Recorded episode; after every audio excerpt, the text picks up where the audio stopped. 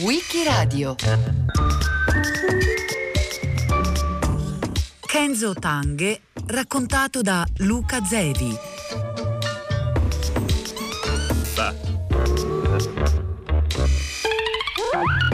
Il 22 marzo del 2005 veniva a mancare a Tokyo Kenzo Tanghe, principale esponente della corrente che il critico britannico Rainer Banham ha chiamato megastrutturista. Questa corrente prendeva atto di un fenomeno clamoroso di urbanizzazione che si trasformava in megalopolizzazione, per cui masse crescenti di abitanti delle campagne si trasferivano in città e queste città crescevano a dismisura fino a diventare agglomerati metropolitani post-urbani. Questo fenomeno dagli architetti megastrutturisti non veniva visto in maniera particolarmente negativa. Eh, loro ritenevano che fosse un fenomeno che andava interpretato, non poteva essere lasciato alla tendenza spontanea di una dilatazione ininterrotta della città, delle città esistenti, ma invece bisognava interpretarlo tanto attraverso le tecnologie, tanto attraverso un linguaggio proprio all'architettura contemporanea, con l'invenzione di sistemi territoriali librati nell'aria, così come affogati negli oceani o tutte e due, che fossero capaci di evitare appunto la congestione e l'agglomerazione troppo stretta di eh, cittadini all'interno di un'area metropolitana. Di questa corrente il movimento metabolista giapponese, di cui Kenzo Tang è esponente, eh, rappresenta un po' la punta di diamante. Una punta di diamante che appunto alle, intorno all'inizio degli anni 60 propone un sistema di costruzione fatto sostanzialmente, come dicevano loro, da flussi, percorsi di traffico, ma anche di reti energetiche e diciamo delle strutture di supporto all'edilizia che chiamavano tronchi, tronchi d'albero. Ecco, attorno a questi tronchi invece si sviluppava poi l'habitat, cioè che invece era un qualcosa che doveva rispondere immediatamente alle esigenze eh, abitative e lavorative, ma che poi fosse in grado di trasformarsi in continuazione rispondendo alle successive diciamo, esigenze che si sa che si manifestano eh, diciamo, eh, con avvicendamento rapido nel nostro tempo. Quindi eh, queste grandi megastrutture che eh, venivano eh, proposte erano appunto fatte di questi eh, tronchi d'albero e di questi rami d'albero duri, diciamo, e questi invece, diciamo, rami morbidi, soft, che consentivano contemporaneamente la realizzazione di un'infrastruttura potente della città e distribuita sul territorio per evitare appunto la congestione e contemporaneamente invece una possibilità di trasformazione sistematica dell'habitat a secondo delle esigenze degli utenti. Lei ha parlato bene degli architetti italiani, ma sia sincero, non sia diplomatico. Esiste un Tanghe in Italia? In the history of architecture, I admire only two. Nella storia dell'architettura io ammiro particolarmente solo due architetti, uno è Michelangelo, l'altro è Le Corbusier. Tutti gli altri si equivalgono. Tra coloro che hanno polemizzato con lei c'è stato il professor Aimonino che è stato anche assessore a Roma. Lei farebbe l'assessore all'urbanistica a Tokyo? I not uh, man of the bureaucrat. Io non sono un burocrate, non lo sono mai stato e neanche mi piacerebbe esserlo. Sono un architetto. Kenzo Tange nasce a Tokyo nel 1913 e trascorre l'infanzia eh, in Cina a seguito del padre che era impegnato lavorativamente in quel paese. Adolescente ritorna a Tokyo e mentre fa la scuola superiore senza particolari brillantezze, entra in contatto fortuitamente con l'architettura di Le Corbusier che era impegnato anche in Giappone professionalmente. E questo incontro è folgorante per lui perché Le Corbusier vede un architetto che contemporaneamente cerca di delineare l'habitat proprio alla grande trasformazione che è in corso e nello stesso tempo a eh, utilizzare le tecnologie architettoniche proprio alla nostra epoca, in primis il cemento armato, come strumenti espressivi dell'architettura anziché semplicemente come risorse tecniche poi da più o meno mascherare. E su questa ispirazione che gli dà Le Corbusier, Kenzo Tanghe si iscrive attraverso un training impegnativo alla facoltà di architettura di Tokyo, dalla quale esce verso la fine degli anni 50 del 59 in particolare, assumendo a sua volta un incarico di professore e fondando il laboratorio Tanghe che poi vedrà sarà una palestra di formazione dei principali architetti giapponesi contemporanei anche grazie al fatto che si assume eh, l'idea che per delineare l'habitat contemporaneo non basta il singolo architetto demiurgo, ma sia necessario un lavoro di squadra che è appunto un lavoro di laboratorio.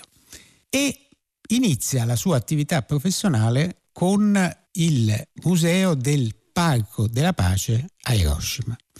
Questo edificio è in qualche modo anche un manifesto della sua architettura perché è costituito da una lastra, cioè un edificio molto basso, a un piano però librato nell'aria e con semplicemente la vibrazione dei frangisole sulla facciata a delineare come la memoria del dramma della seconda guerra mondiale non debba essere né tradizionalista né retorica, ma debba essere diciamo eh, estremamente eh, rappresentata in maniera estremamente asciutta e appunto proiettata verso un futuro in cui non si ripetano quei drammi. In quel tempo lavoravo all'Istituto di Architettura dell'Università di Tokyo e riuscii a persuadere molti colleghi a partire con me.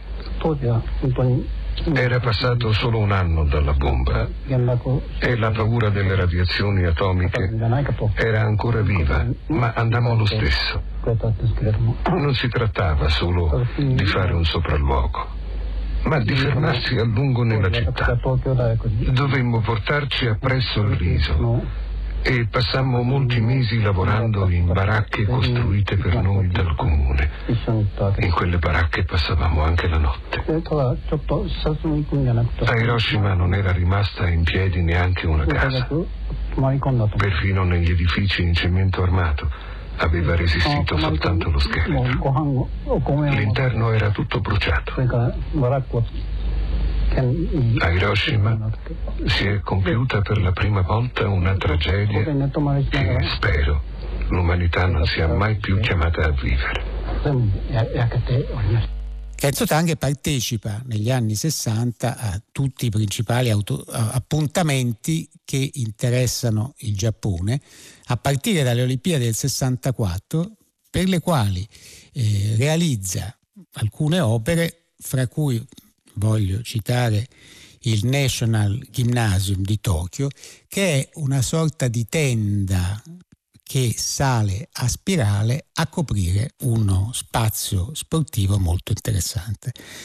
Gli edifici per cui diciamo assume una fama e un successo professionale straordinari sono quelli rappresentativi della direzionalità pubblica e privata, istituzionale e privata, cioè le istituzioni pubbliche, le compagnie, le banche, ecco, diventano le attività quindi principali diciamo, del mondo produttivo e istituzionale del tempo vengono rappresentate eh, attraverso eh, diciamo, delle eh, architetture che usano appunto il cemento armato e la tecnologia come strumento espressivo dei valori del nostro tempo. E quindi si vedono questi nuclei strutturali spesso cilindrici che ospitano anche scale, ascensori, comunicazioni verticali, servizi, che diventano anche qui una sorta di fusti, diciamo, potenti fusti, che poi sorreggono i piani ai vari livelli. In queste architetture che sviluppa inizialmente in Giappone, Kenzo Tange diventa diciamo, una, una sorta di autore delle principali icone della città contemporanea. Queste architetture che Kenzo Tange va configurando e che eh, si vedono diciamo in qualche modo dominare o incombere sul panorama della città di Tokyo, ben distanziate come nei progetti, gli conferiscono un, come dicevo, un grande successo internazionale. Il progetto Tanghe, facendo tesoro di tali rilevamenti, entra decisamente in rapporto diretto con la realtà locale e regionale di Bologna. 私はボローニャの古い歴史的なセンターが非常に立派な都市の構造を中世以来持ち続け Sono molto contento e lieto di partecipare al progetto del piano di sviluppo della città di Bologna. Oltre che dalla bellezza artistica di questa città, sono stato colpito dalla bellezza dei suoi dintorni e soprattutto dalla splendida montagna verso sud. Il comune già da molti anni sta progettando uno sviluppo urbanistico adeguato alle esigenze dei nostri giorni cercando di conservare inalterate le caratteristiche della parte antica e non deturpare le bellezze naturali.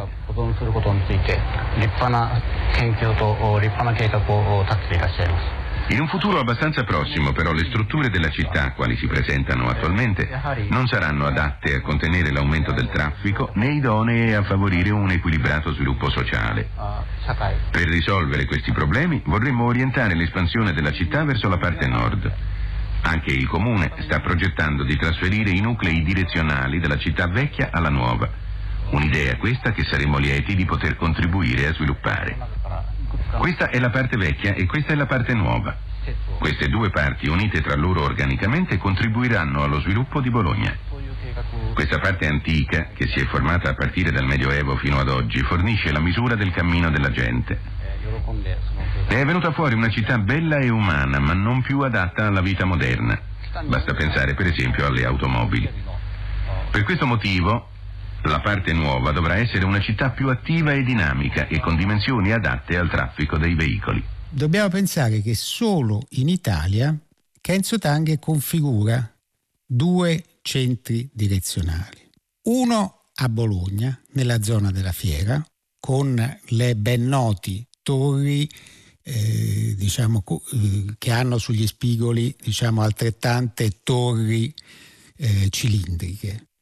La serie di grattacieli con eh, il viale centrale a Napoli del centro direzionale di Napoli, il quartiere San Donato a Milano, il quartiere residenziale di Librino a Catania e edifici direzionali a Milano, la sede della BMW, la sede dell'Agip, a Roma la sede della Toyota.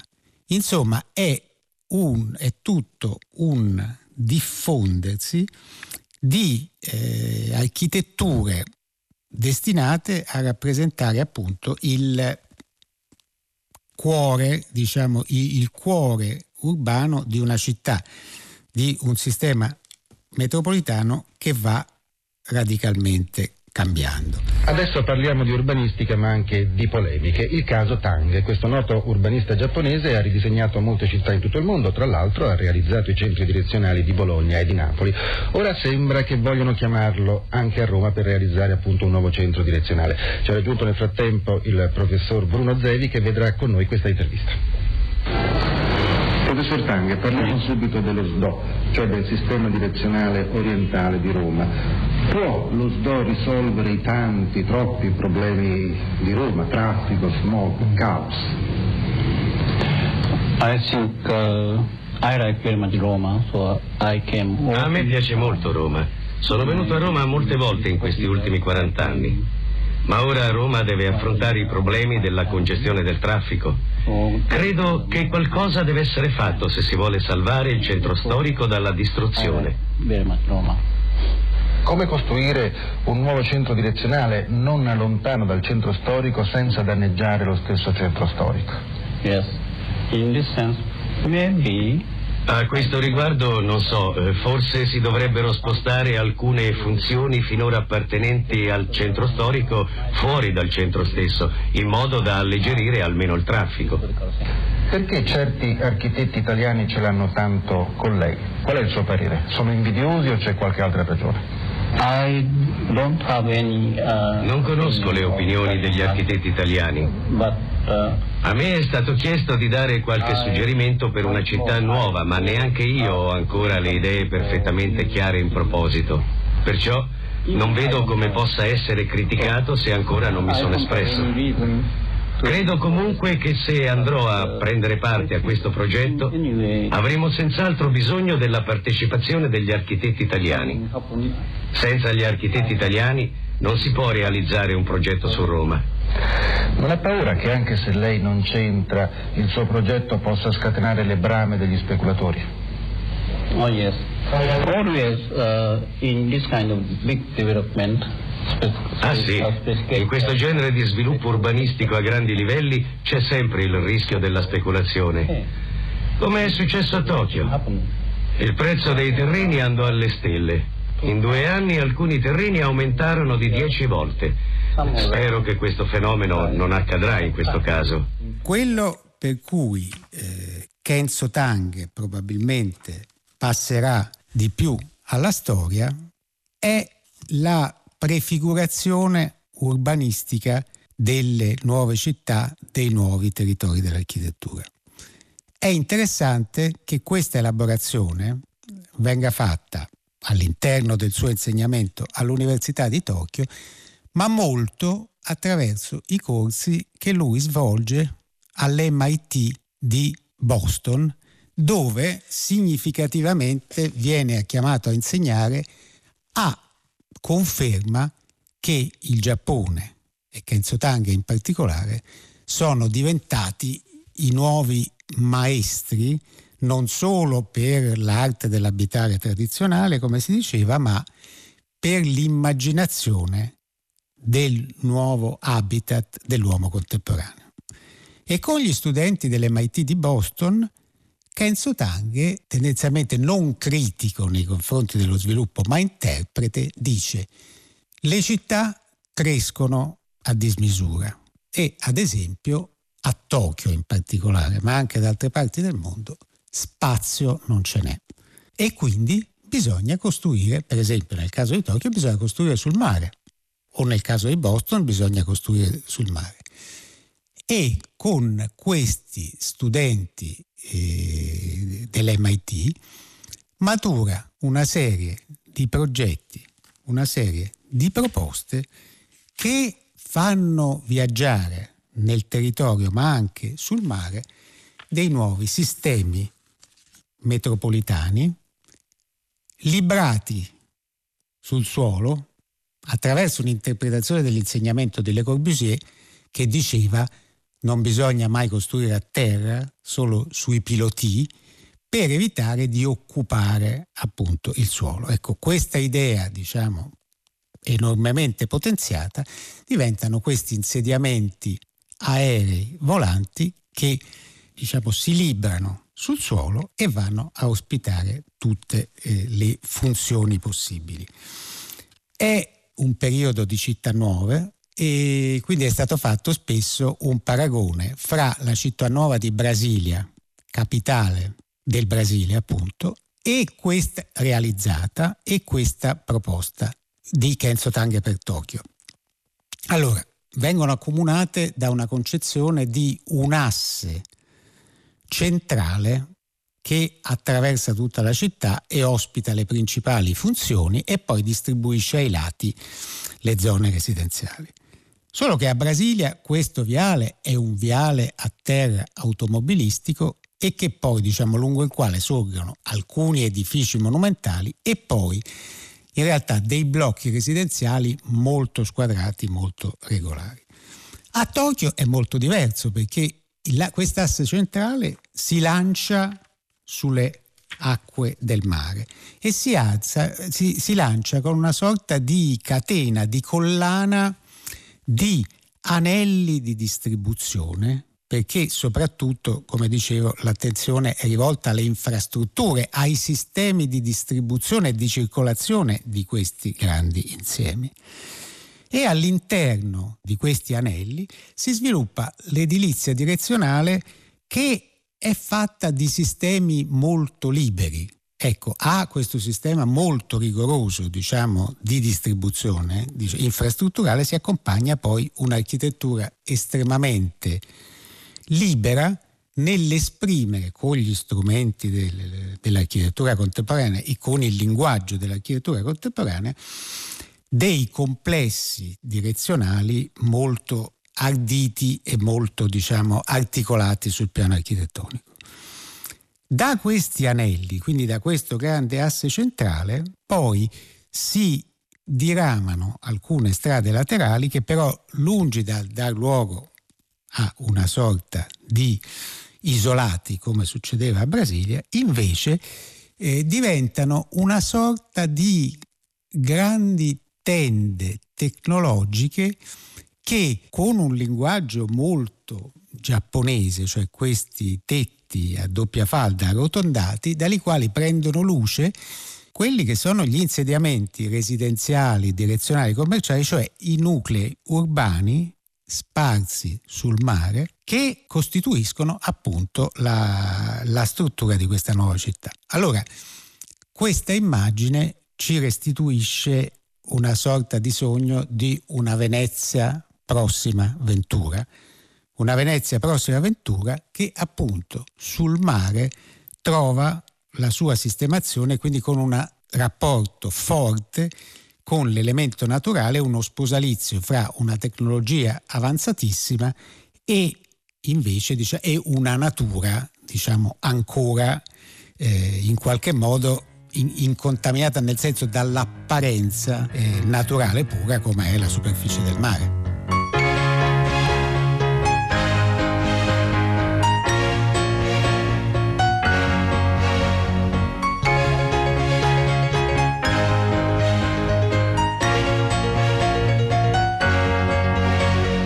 Questo diciamo, sogno di questa metropoli tecnologica e fortemente espressiva è un sogno che si propaga rapidamente a livello internazionale per cui dovunque nel mondo si vengono a formare gruppi megastrutturisti eh, piuttosto che metabolisti che anch'essi immaginano delle diciamo delle città future o futuribili.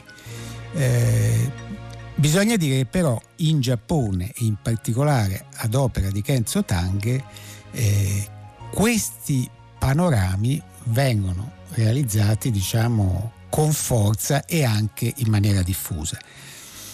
La cosa particolare naturalmente Tokyo è il centro di questo sistema e eh, quello che si vede è che anziché svilupparsi diciamo su dei territori liberi, il mare o la campagna, questi sistemi si sono andati a sviluppare nel pieno della città di Tokyo che come è noto è una città a bassissima densità e molto diffusa fatta di quartieri eh, di dimensioni limitate con delle strade strette e così. Ecco, su questo panorama diciamo assai appunto diffuso, assai eh, poco intensivo, vanno qua e là a formare, da un lato viaggia questa rete infrastrutturale aerea eh, realizzata appunto nel periodo degli anni 60, 70, 80, periodo in cui il Giappone continua a essere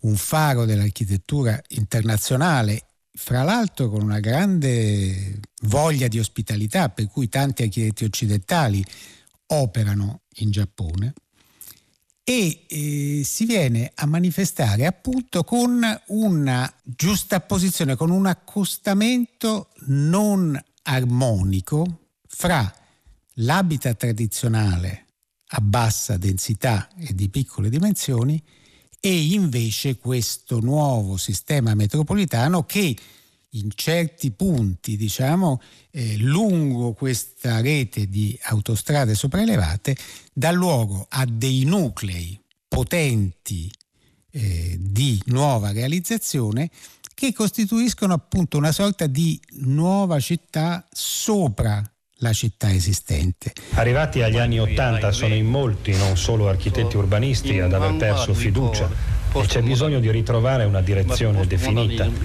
Alcuni ci hanno provato con la pop art, altri con il recupero della storia. Oggi si chiama postmodernismo, ma dietro questa parola si cela una molteplicità di indirizzi anche contraddittori. Non so quanto potranno durare, forse tre, forse cinque anni.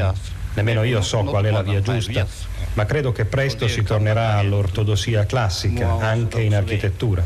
Quindi in qualche modo le forme di Kenzo Tang, anche a opera sua, vengono realizzate in gran parte, ma vengono realizzate però in una forma non addizionale rispetto alla città esistente, quindi non necessariamente come nuovi nuclei, eh, come nuova città giustapposta, come nuovo sistema territoriale giustapposto, ma come una sorta di secondo livello della città. Questo eh, dà ragione di un elemento, diciamo, di conflittualità, ma anche di fascino che ha la città di Tokyo per proprio il contrasto non occultato fra quello che è la città tradizionale e quella che gli sta sopra, che è invece la città contemporanea e di questa diciamo, trasformazione, di questo conflitto,